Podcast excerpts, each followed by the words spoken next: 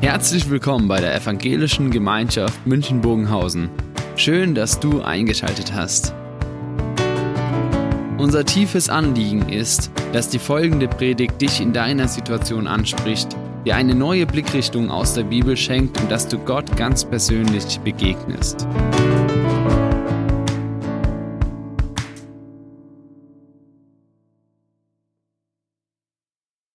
Zu unserem Thema heute Gottes bleibende Treue, Gottes unfassbare Treue. Der Oberrabbiner von Jerusalem besucht den Papst in Rom. Und er betritt das Büro, ist sehr interessiert, was es dort alles gibt. Und dann sieht er auf dem Schreibtisch ein rotes Telefon stehen und fragt, na, Mr. Papst, rotes Telefon, was hat's damit auf sich? Der Papst sagt, mein lieber Freund, du bist hier in Rom. Du bist hier im Vatikan. Das ist die direkte Leitung zum Allerhöchsten. Das reizt den Oberrabbiner und er sagt, ich habe so viele Fragen an ihn, kann ich's mal nutzen? Der Papst sagt, ich glaube, das geht nicht. Das ist das größtmögliche Ferngespräch, schweineteuer, 100.000 Euro die Minute. Damit hat sich's. Beim Gegenbesuch Einige Wochen später kommt der Papst in das Büro des Oberrabbiners in Jerusalem und sieht dort auch ein rotes Telefon. Dann sagt er, was ist das? Sagt er, mein lieber Freund aus Rom, du bist in Jerusalem. Das ist der direkte Draht zum Allmächtigen. Darfst es gerne benutzen. Kostet nur einen Cent die Minute, ist Ortsgespräch. Ist Ortsgespräch. Ich glaube, das trifft sehr gut. Weil Gott ja ganz bewusst gesagt hat, das ist mein Volk und unter diesem Volk will ich wohnen. Dort bin ich in ganz besonderer Weise gegenwärtig und das macht dieses Volk auch so einzigartig. Wir reden hier über die Treue Gottes zu seinem Volk, das er erwählt hat wo er gesagt hat, ich bin euer Gott und ihr seid mein Volk und das wird euch eine ganz besondere Bedeutung in dieser Welt geben, das wird euch herausheben aus allen Völkern. Und diese Erwählung Gottes ist nicht irgendwo eine historische Angelegenheit, die nur in der Vergangenheit ist, sondern sie ist hochaktuell bis heute gültig. Und jetzt kann man natürlich Fragen stellen. Und jetzt kann man sofort die Frage stellen, ja, aber woran wird diese Erwählung sichtbar? Warum gibt es dann so viele Menschen, die eigentlich gar nicht nach Gott fragen? Warum ist in diesem jüdischen Volk das so wenig präsent, dass dort dieser Glaube an Gott gepflegt wird? Oder wie es die Bertelsmann Stiftung in einer jüngsten Studie erhoben hat, dass in Israel mehr Menschen sich als säkulare Menschen bezeichnen als in Deutschland. Warum glauben dann so wenig an Jesus, haben ihn als Messias angenommen? Wenn es erwählt ist, und wenn es Gottes Volk ist, müsste dann in diesem Volk nicht vieles komplett anders sein? Paulus hat diese Fragen sehr leidenschaftlich gestellt.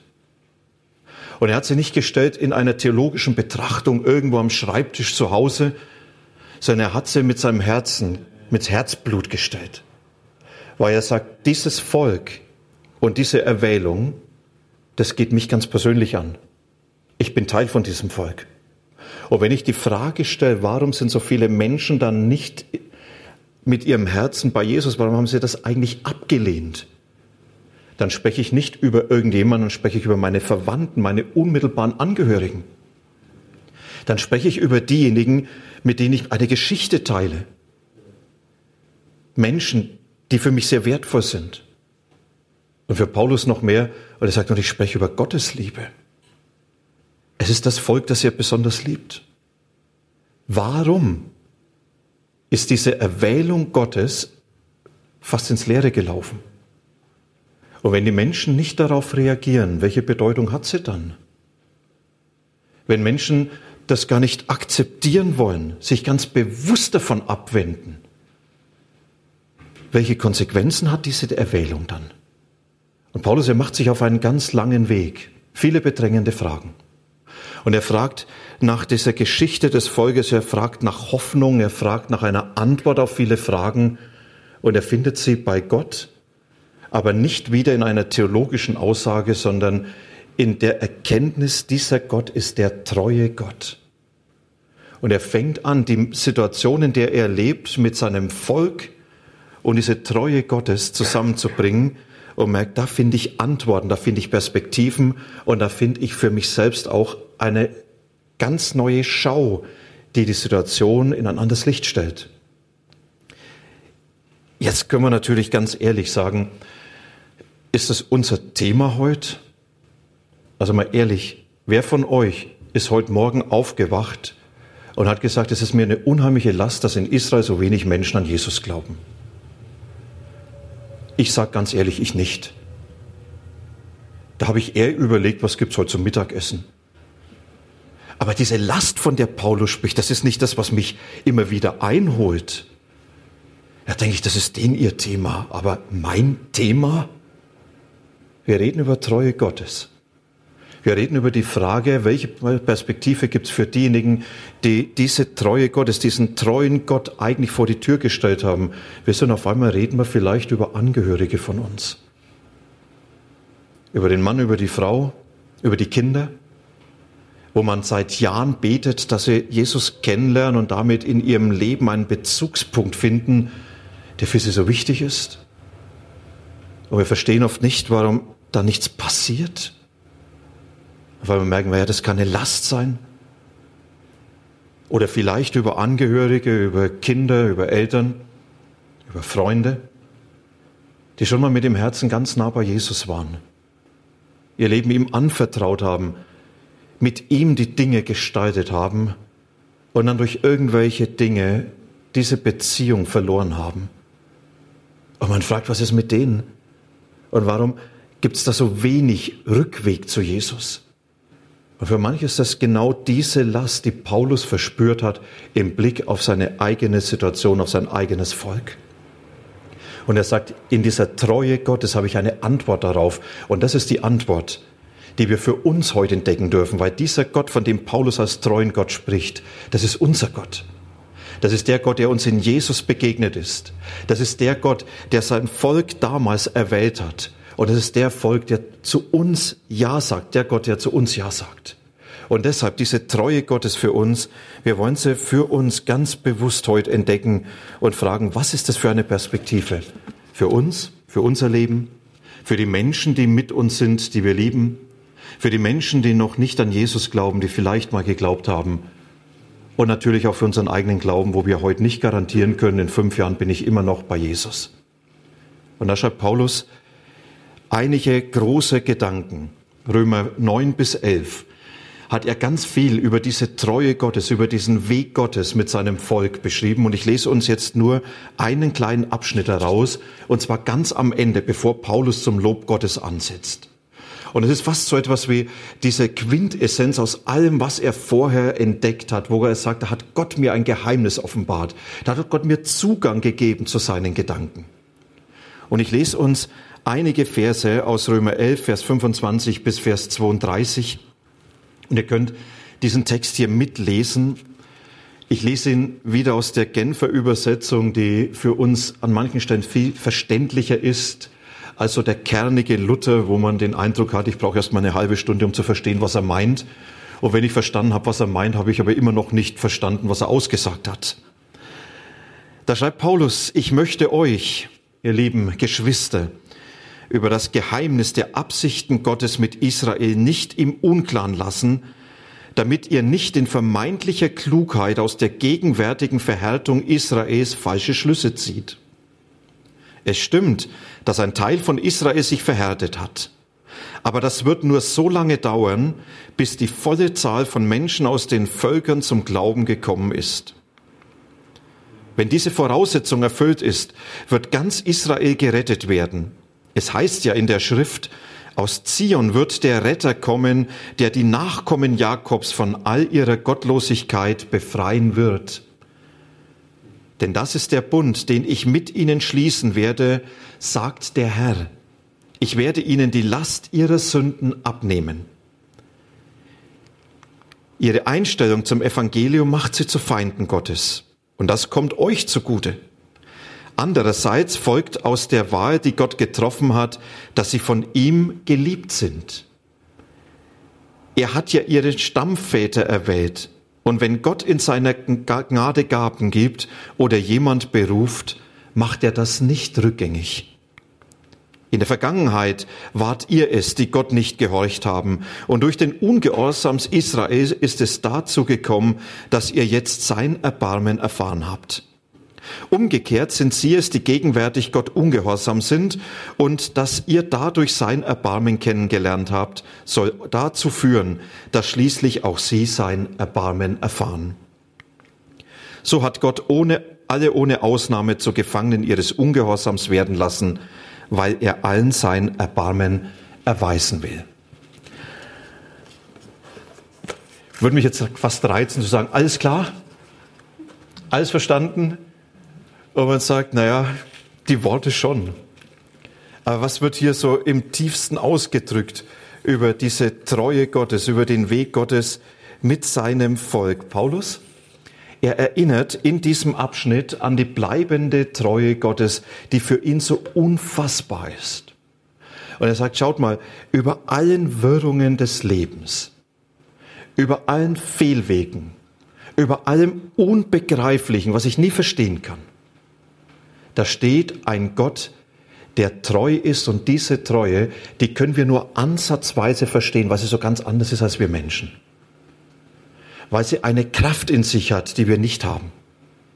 Weil sie eine Bereitschaft hat, neu anzufangen, die wir gar nicht durchhalten können. Weil sie immer wieder neu ist. Paulus erstaunt über diese Treue Gottes. Und wisst ihr, diese Treue Gottes, die sollen wir entdecken über unserem eigenen Leben, über den Fragen unseres Lebens, aber auch über den Menschen, um die wir uns Sorgen machen, um die wir fragen, wie ist es mit ihnen? Warum kommen sie nicht zu Jesus? Warum haben sie ihnen den Rücken gekehrt? Und da ist diese Treue Gottes für uns wie eine Antwort. Das Erste, was Paulus deutlich macht, und ich schleuche euch jetzt heute mal so drei Schneisen in diesen Text hinein, das ist die Treue Gottes. Sie macht aus Irrwegen Umwege. Wir wünschen uns, dass unsere Wege recht klar sind. Wenn ich sage, das ist das Ziel, auf das wir zugehen, dann wünschen wir uns, dass unser Weg am besten so verläuft. Das heißt, unser Lebensweg schnurgerade. Die Dinge gelingen und es funktioniert und es ist alles gut. Und wisst ihr, eigentlich müssen wir sagen, vergessen wir. Wer muss für sich oder wer kann für sich sagen, mein Lebensweg ist schnurgerade, ohne Irrwege, ohne alles? Ich habe den Eindruck, wenn wir unseren Weg anschauen, dann starten wir oft mit Begeisterung und es gibt Tiefen und Höhen, es gibt Kehren, es gibt alles Mögliche an Kampfkurven und wir sind in einem Weg unterwegs, der oft sehr verworren ist. Wisst ihr, und hier finde ich mich auf einmal viel besser wieder. Da ich sage, Mensch, wie viel in unserem Leben ist extrem verworren? Wie viel ist nicht so geworden, wie es werden sollte? Wie viele Hoffnungen sind irgendwo auf der Strecke geblieben? Und was wollte ich ganz anders, als ich dann wirklich getan habe? Und Paulus sagt, der allmächtige Gott, er ist derjenige, der diese Irrwege nimmt und der sie hineinführt in sein großes Ziel. Und er ist es, der dafür sorgt, dass meine Wege diese Richtung bekommen in aller Verworrenheit, dass sie am Ende bei ihm ankommen. Das ist, was er im Blick auf sein Ziel deutlich macht. Das ist, was im, Entschuldigung, auf sein Volk deutlich macht. Er sagt, mein Volk, die Israeliten sind Gott gegenüber hart geworden. Gott hat immer wieder gesprochen und er wollte immer wieder korrigieren, dass wir in diese Richtung gehen. Und sie haben sich immer wieder verweigert. Und die ganze Geschichte des Volkes Israel ist eine Geschichte, wo Israel seinem Gott sagte, wir wollen ohne dich besser leben und wir sind überzeugt, dass wir es besser hinbekommen, als wenn wir dir nachfolgen wollen. Und die ganze Geschichte der Propheten, die ganze Geschichte im Alten Testament, sie ist geprägt davon, dass dieses Volk seinem Gott den Rücken kehrt. Und Paulus sagt, in dieser ganzen Verwirrung, da hat Gott gesagt, aber ihr seid doch mein Volk, ich habe euch erwählt als mein Volk. Jetzt muss man sagen, haben sie es geschafft, dass sie Gott konsequent den Rücken zugekehrt haben, diese Erwählung aufzuheben? Und Paulus sagt nein. Nie und nimmer. Egal wie das Volk gelebt hat, egal wie konsequent sie sich gegen Gott gestellt haben, eins haben sie nie geschafft, dass Gott sagt, ich habe die Schnauze voll, jetzt reicht's. Ich kündige euch auf, ihr wart mein Volk. Aber in Zukunft wird's anders laufen.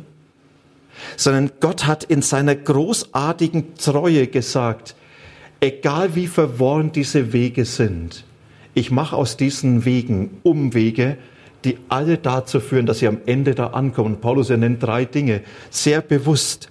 Er sagt, es stimmt, ein Teil Israels ist verhärtet. Und damit macht er deutlich, das trifft aber nicht auf alle zu. Er selber ist ja einer, der sagt, ich komme aus diesem Volk und ich glaube an Jesus, den Messias. Und bis heute gibt es viele Juden, die an Jesus als den Messias glauben. Und Paulus sagt, schaut mal, das ist doch schon ein Zeichen dafür, dass Gott nicht aufgegeben hat. Es gibt immer wieder diese Ansatzpunkte, wo man die Treue Gottes entdecken kann. Und das ist egal, nicht nur in Israel, auch in unserem Leben. Auch im Leben der Menschen, die vielleicht Jesus den Rücken zugekehrt haben, immer wieder Ansatzpunkte der Treue Gottes. Und wenn es nur heißt wie in der Bibel, Gott lässt über Böse und Gute regnen, er gibt seine Fürsorge in dieses Leben hinein. Und Paulus, er sagt, und das andere, diese Verstockung ist nur zeitlich begrenzt. Das ist alles jetzt nur für einen Moment.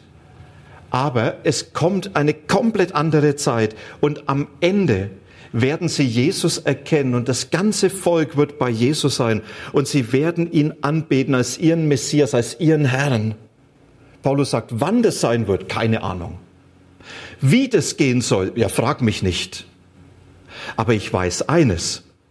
Die Entscheidung findet nicht in meinem Kopf statt sondern die Entscheidung findet bei dem allmächtigen Gott statt, der die Treue geschworen hat und der sagt, ich stehe zu diesem Volk und egal was da verworren ist, ich komme zum Ziel mit diesen Menschen und am Ende werden sie bei mir ankommen. Das ist eine großartige Perspektive.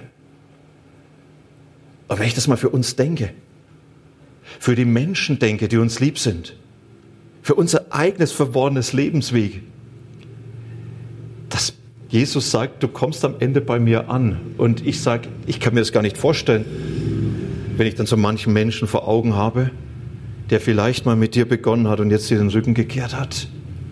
Jesus sagt, du musst es auch nicht vorstellen können. Entscheidend ist meine Treue. Und das, was Paulus noch betont, und er sagt, und die Verstockung dieses Volkes wird zum Segen, zum Heil für die Völker, für die Menschen, die oft in der Bibel als Heiden bezeichnet werden, die gottlos gelebt haben. Er sagt es um euretwillen. Und ihr seid diejenigen, die profitieren, ihr lieben Christen in Rom, ihr Lieben in München und sonst wo.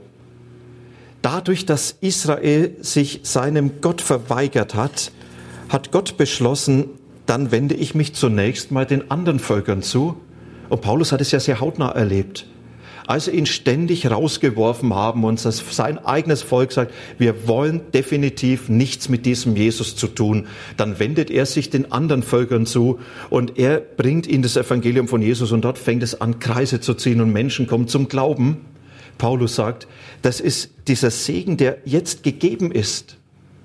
Und da ist eine Epoche, die Gott gesetzt hat, wo er sagt, die sind jetzt in meinem Blickfeld. Jetzt erstmal diese Völker.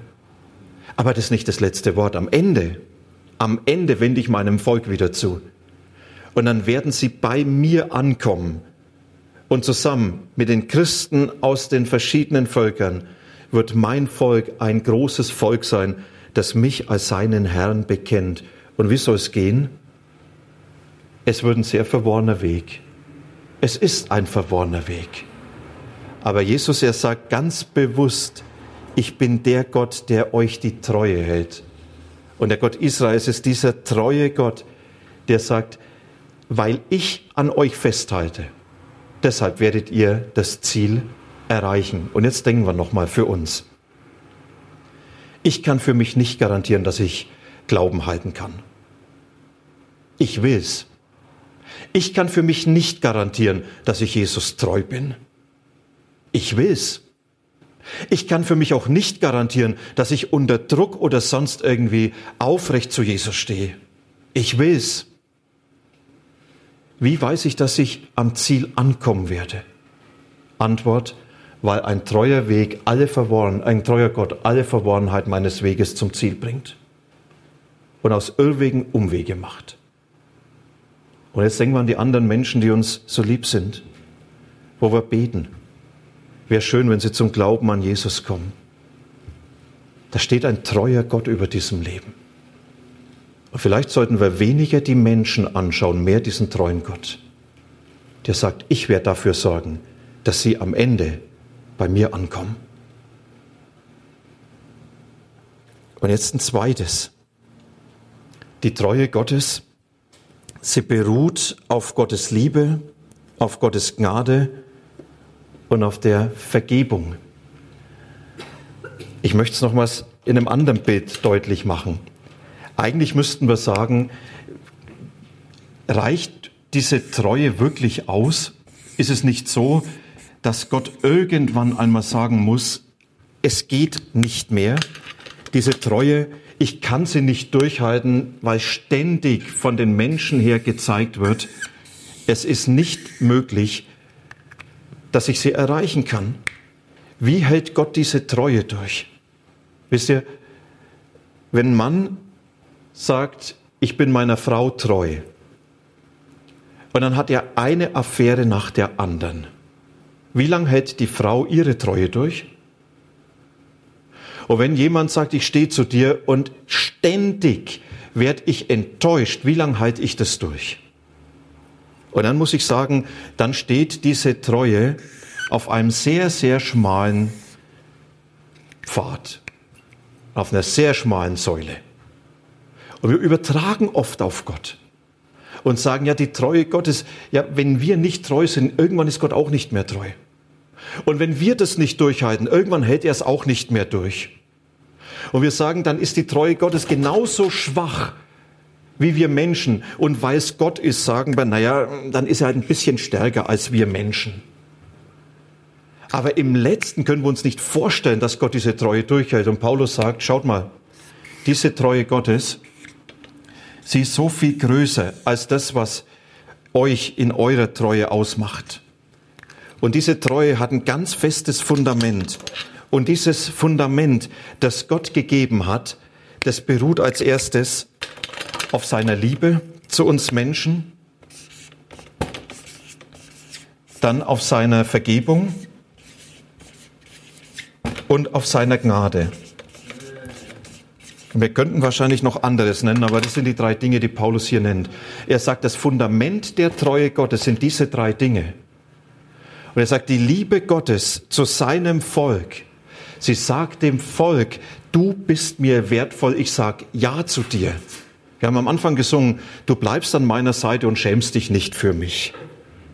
Du weißt, ich bin untreu und dennoch gehst du nicht. Wisst ihr, das ist eigentlich der Ausdruck der Liebe Gottes, dass Gott sagt, ich sag Ja zu dir, so wie du bist. Ich sag nicht Ja zu dem, was du tust und finde das gut aber ich sage Ja zu dir und zwar brutto. Gott ist nicht in ein Wunschbild von uns Menschen verliebt, sondern er liebt uns in allem, wie wir sind. Und diese Liebe heißt, du bist von mir angenommen, ohne Wenn und Aber, ohne Vorbedingung. Wisst ihr, ich habe die Liebe Gottes nie so erlebt, dass Gott sagt, wenn du so und so bist, dann sage ich Ja zu dir. Und wenn du das nicht mehr erhältst, dann ist das Jahr vorbei. Sondern ich habe die Liebe Gottes bis heute immer so erlebt, dass er sagt, ich sag Ja zu dir, Punkt. Und da gibt's keine Vorbedingung, keine Nachbedingung. Und diese grundlose Liebe, das ist, was Paulus hier von seinem Volk beschreibt, wo er sagt, weil er sie geliebt hat. Er ist der Gott, der dieses Volk aus Liebe erwählt hat. Und dann bedingt diese Liebe die Vergebung. Und das ist, was hier von Paulus beschrieben wird. Ja, es wird der kommen aus Jakob, der ihre Sünde hinwegnimmt.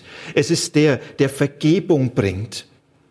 Und das heißt, dass Gott seinem Volk sagt, meine Liebe ist bereit, immer wieder neu anzufangen. Ich räume weg, was uns trennt. Da wird nicht der Mensch in den Mittelpunkt gerückt. Gott sagt, ich bin derjenige, der alles dafür tut, dass Menschen bei mir ankommen können und bei mir bleiben können. Und das ist hier diese Barmherzigkeit Gottes, von der Paulus schreibt. Barmherzigkeit heißt, ich stelle mich unter die Last des anderen. Und diese Barmherzigkeit, die er viermal nennt in diesem Abschnitt, sie heißt, ich stelle mich unter die Last deiner Sünde, ich trage sie für dich weg. Und das ist in Jesus passiert. Und diese Treue Gottes, die sagt Ja zu mir, und sie ist mir in der Vergebung begegnet. Und da begegnet sie mir immer wieder neu. Und jetzt kann ich sagen, ja, und dann bin ich untreu. Und ich komme zu Jesus und sage, Herr, ich bin schon wieder untreu. Und er sagt, schon wieder? Das andere ist doch vergeben. Ist doch nicht mehr gültig. Und das ist für mich so, was Paulus vor Augen hat. Er sagt, diese Treue Gottes ist bereit, durchzuhalten, auszuhalten, Ja zu sagen. Und die Gnade Gottes, das ist der Raum, in dem ich lebe. Das ist so dieser Lebensraum, mein Glaubensraum. Die Gnade Gottes heißt nicht, du bekommst, was du verdienst, sondern du bekommst, was gut für dich ist. Und das ist, was Paulus hier seinem Volk vor Augen führt und über seinem Volk vor Augen führt. Er sagt, wisst ihr, wir haben eine Treue Gottes und die gibt mir Hoffnung für mein Volk, auch wenn alles so verworren ist. Und diese Treue Gottes, sie gibt nicht, was Menschen verdienen, sondern was gut für sie ist. Und da ist ein Gott, der liebt, der immer wieder neu anfängt. Das schreibt Paulus im Blick auf sein Volk. Und für uns? Wisst ihr, ich glaube, dass das das Fundament ist, was mein Glauben trägt. Dass ich weiß, ich bin von Gott angenommen und bejaht. Dass ich weiß, ich lebe von seiner Vergebung und mein ganzer Leben, mein ganzer Glaube findet im Raum seiner Gnade statt. Und dann geht Paulus zum großen Finale und er sagt, und das alles eröffnet uns einen unfassbar großen Horizont. Da heißt es am Ende, so hat Gott alle ohne Ausnahmen zur Gefangenen ihres Ungehorsams werden lassen, weil er allen sein Erbarmen erweisen will. Paulus, er hat unheimlich viel nachgedacht. Und er hat ganz viel entdeckt von dem Geheimnis der Treue Gottes. Und am Ende sagt er, ja, alles sind Sünder. Ich, die Menschen neben mir. Und da ist es nicht die Frage, ob jemand moralisch gut oder schlecht lebt, sondern Paulus sagt, wir alle sind Sünder, weil wir Gott oft diese Anerkennung schuldig bleiben, dass er Herr sein darf oft so ganz anders leben, als er will. Aber das, was uns verbindet, ist nicht nur, dass wir alle gegen Gott schuldig werden. Das, was uns noch mehr verbindet, ist der ausgesprochene Wille Gottes, dass er uns mit seinem Erbarmen begegnen will, dass Gott keine andere Motivation hat und nichts anderes vor Augen hat, als dass er sagt, Dir will ich begegnen und will zeigen, ich will dich in meiner Gegenwart haben und ich tue alles und ich tue alles und alles, damit das passiert. Und damit ist der Weg, den Paulus gegangen ist, wenn ich das mal so sagen will, ein Weg, in dem er viele Fragen gestellt hat. Und er hat aber auch viele Antworten gefunden. Und am Ende kommt jetzt für Paulus nicht ein Schlusspunkt, wo er sagt, ja, und jetzt ist der Weg zu Ende, da kommt nichts mehr, sondern für Paulus tut sich jetzt ein großer Horizont auf, wo er sagt, und da hinein, in diesen Horizont geht dieser Weg weiter, den ich jetzt erahnt habe. Und dieser Hoffnungshorizont, er heißt, da ist ein Gott, der alles dafür tun wird, dass Menschen bei ihm ankommen. Wisst ihr, und das ist für mich jetzt so das, was am Ende stehen darf. Hört es für dich und für dein eigenes Leben. Der treue Gott tut alles, damit du am Ende bei ihm ankommst. Er schickt dich nicht los und sagt, na jetzt wünsche ich dir viel Kraft, viel Ausdauer und vor allem Durchhaltevermögen, denn wenn du es versaust, hast du Pech gehabt. Sondern er sagt, ich bin mit dir unterwegs und ich werde alles tun, damit du am Ende bei mir ankommen wirst. Das ist dieser große Hoffnungshorizont. Und jetzt denkt an die Menschen, die euch vielleicht lieb sind, wo ihr sagt, Mensch, ich bete und bete, dass sie bei Jesus ankommen und es bewegt sich nicht. Denkt an die Menschen, die vielleicht mal bei Jesus waren und die ihm den Rücken gekehrt haben. Und jetzt sagt Paulus nicht, na, Pech gehabt, sondern da ist ein Gott, der alles tun wird, damit diese Menschen am Ende bei ihm ankommen. Und du darfst weiter beten und du darfst weiter hoffen, weil über dem Leben dieser Menschen ein Gott ist mit einer unfassbaren Treue und schau mehr auf den treuen Gott als auf die Situation dieser Menschen. Paulus er nennt hier aus dieser ganzen Situation diese drei Dinge. Diese Treue Gottes macht aus Irrwegen Umwege und gibt in die Richtung, dass sie bei ihm ankommen können. Und diese Treue, sie hält durch, weil sie von Liebe, von Vergebung und Gnade getragen ist. Und diese Treue, sie ist ein großer Hoffnungshorizont, der uns zeigt, in der Zukunft hat der Gott das Sagen, der uns treu ist.